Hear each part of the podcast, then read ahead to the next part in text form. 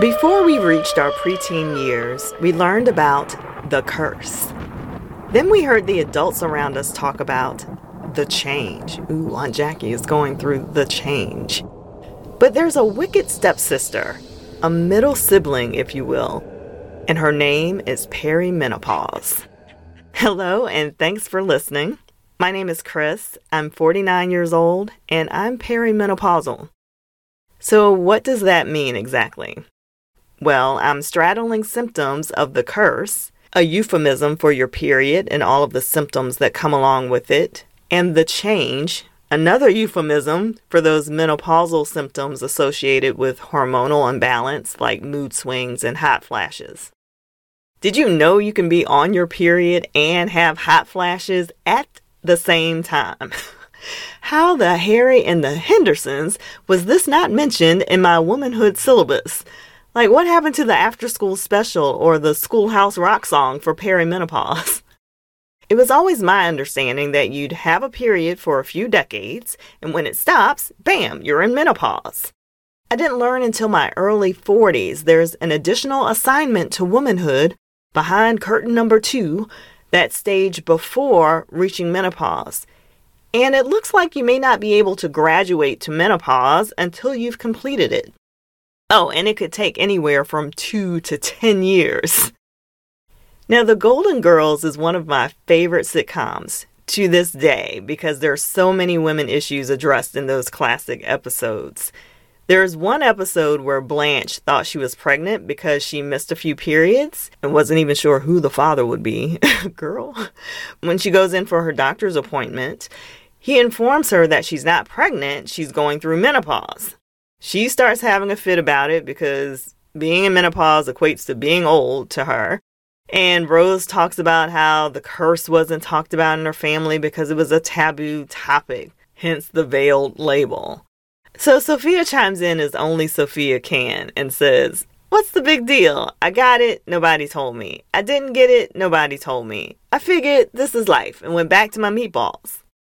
Now she wrapped it up in a nice little bow but no matter if you're 25 or 55, you know the difficulties associated with women's reproductive and post reproductive years from the heavy periods, menstrual cramps, and backaches in your teens to brain fog and night sweats as you transition into menopause. This transition is called perimenopause. Peri meaning around menopause, and again could take from two to 10 years to get through. You're technically not in menopause until you've missed 12 consecutive periods, but don't hang your hat on that. I know a few people who thought it was over after a year of no period and it decided to pay a surprise visit. also, if you had if you've had a partial hysterectomy like I have and you still have your ovaries, you can't really judge by the missed period, right? Because your ovaries could still be releasing eggs, but they just get absorbed in your body. Your doctor will have to test your hormone levels to let you know if you're truly in menopause. But that can be challenging too because your hormones are in flux at any given time of the month. So, I want to share my experiences and what I found through research and those, oh my gosh, me too, conversations with friends and colleagues, as well as what my women's health doctor did not prepare me for. And yes, I'm blaming her. this thing that may impact a good chunk of your adult life. I want to destigmatize talking about women's health. Like, why is it taboo just because it's a female issue? Let's normalize talking about it openly, just like they've normalized commercial ads for erectile dysfunction every five minutes.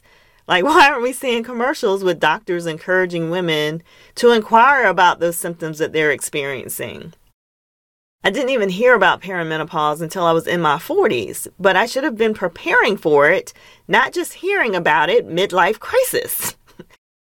I'll discuss those perimenopausal symptoms like irregular periods and hot flashes. And whoever coined this term flash never experienced them. Uh, brain fog, mood swings, weight gain, changes in your skin, hair loss, vaginal dryness, low libido, low motivation.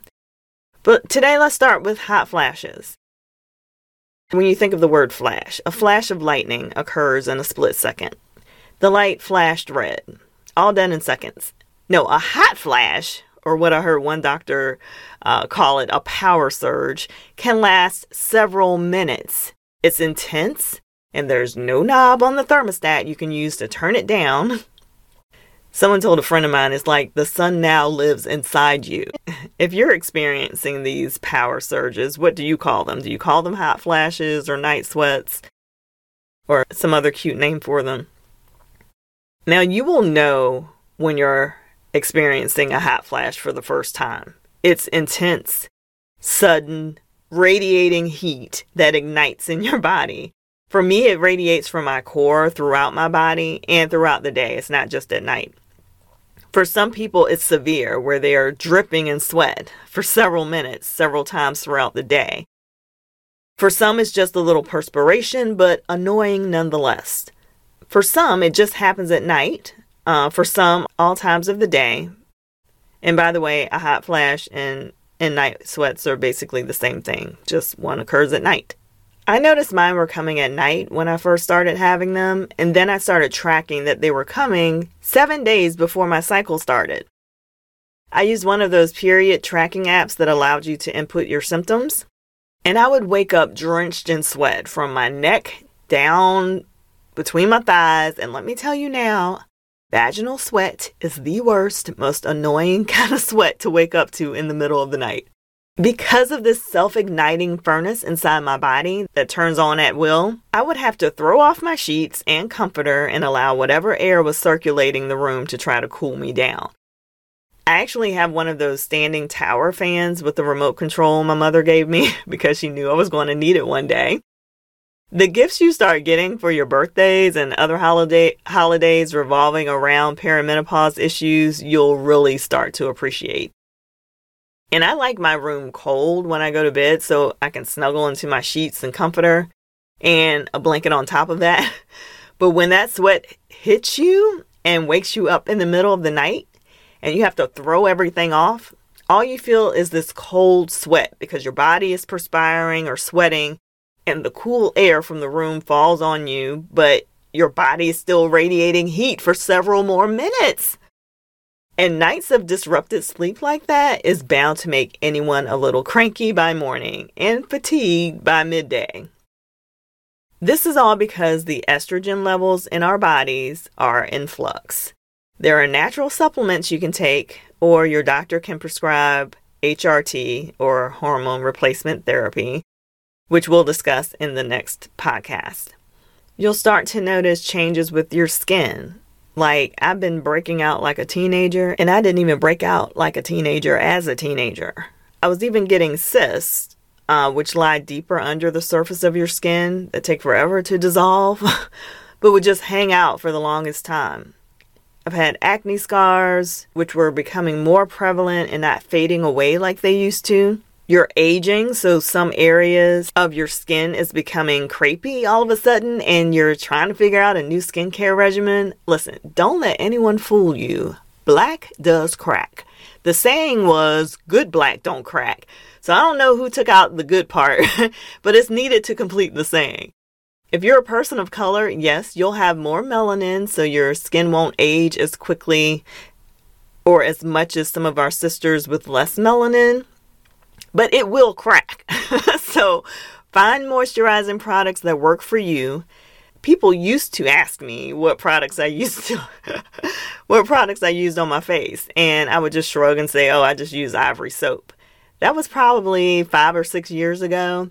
I wouldn't dare use Ivory on my face now unless I wanted to look like Freddy Krueger for Halloween or something. And new issues like this alone can affect your self esteem and your mood. And I highly recommend self help, finding a therapist as you try to navigate these changes that are happening to you while everyone is expecting you to continue to operate as normal. Sometimes these changes creep up on you because you're working constantly or adulting constantly. And one day you look down at your leg and wonder, whose leg is that? because you're now seeing broken veins and crepey skin, and there's sunken eyes and dark circles, dermal collapse where your cheeks and your jawline just give up and go the way of gravity. So you scramble to find ways to improve what nature is trying to take away. It's stressful. I mean, typically, if you're in your 20s and early 30s, maybe you're not thinking about menopause and you're like, okay, that's for women in their 50s who've already had their last egg released and they're going through a little something something. No. There's a pre stage called perimenopause that I knew nothing about until my 40s. Even my OBGYN said it so casually during a routine visit that I had to stop her to ask what the heck she was talking about. I think I mentioned I was waking up sweating at night. I was in my early 40s, mind you, and she just casually mumbled something about, oh, you're just going through perimenopause. I remember thinking, wait, let me check my vocabulary store because I feel like I should know what this means since she glossed over it so casually.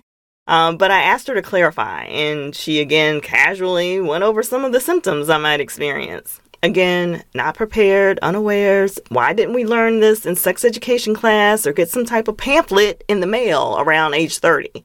While these changes are happening, you may be going through changes with your fertility, issues with fibroids, hysterectomies, endometriosis. I'll tell you about my experience dealing with fibroids and the procedures I've had. But fibroids affect more black women than any other race, so make sure you have a doctor who has studied fertility issues in black women. If your doctor recommends a hysterectomy as your first option and you're just in your 30s or early 40s, you need to see another gynecologist for a second opinion. And know the difference between an OBGYN and a GYN specialist. And we'll talk about that in a future podcast when I talk about some of the procedures I've had for fibroids. But basically, your OBGYN is the one you go to for your fertility health. You want to have children, but you may be having some issues. A GYN specialist really wants to just fix whatever is wrong, so they're going to snatch out whatever's causing the problem. They're not really focused on your fertility health. Also, please consider freezing your eggs. There are so many options for women who want to have children, but it may not feel like the right time for you, or you just haven't found a mate who's not a narcissist or a sociopath. okay, a few years back, I checked into this, but wasn't really proactive about it. But I do know that some insurance carriers, depending on where you live, like in Maryland, will cover a good portion of your fertility cost, like for in vitro fertilization. Now, with all this going on in your body, your mind, your life, before you actually enter menopause, shouldn't we have received the updated syllabus by now? Like, I'm serious about the syllabus.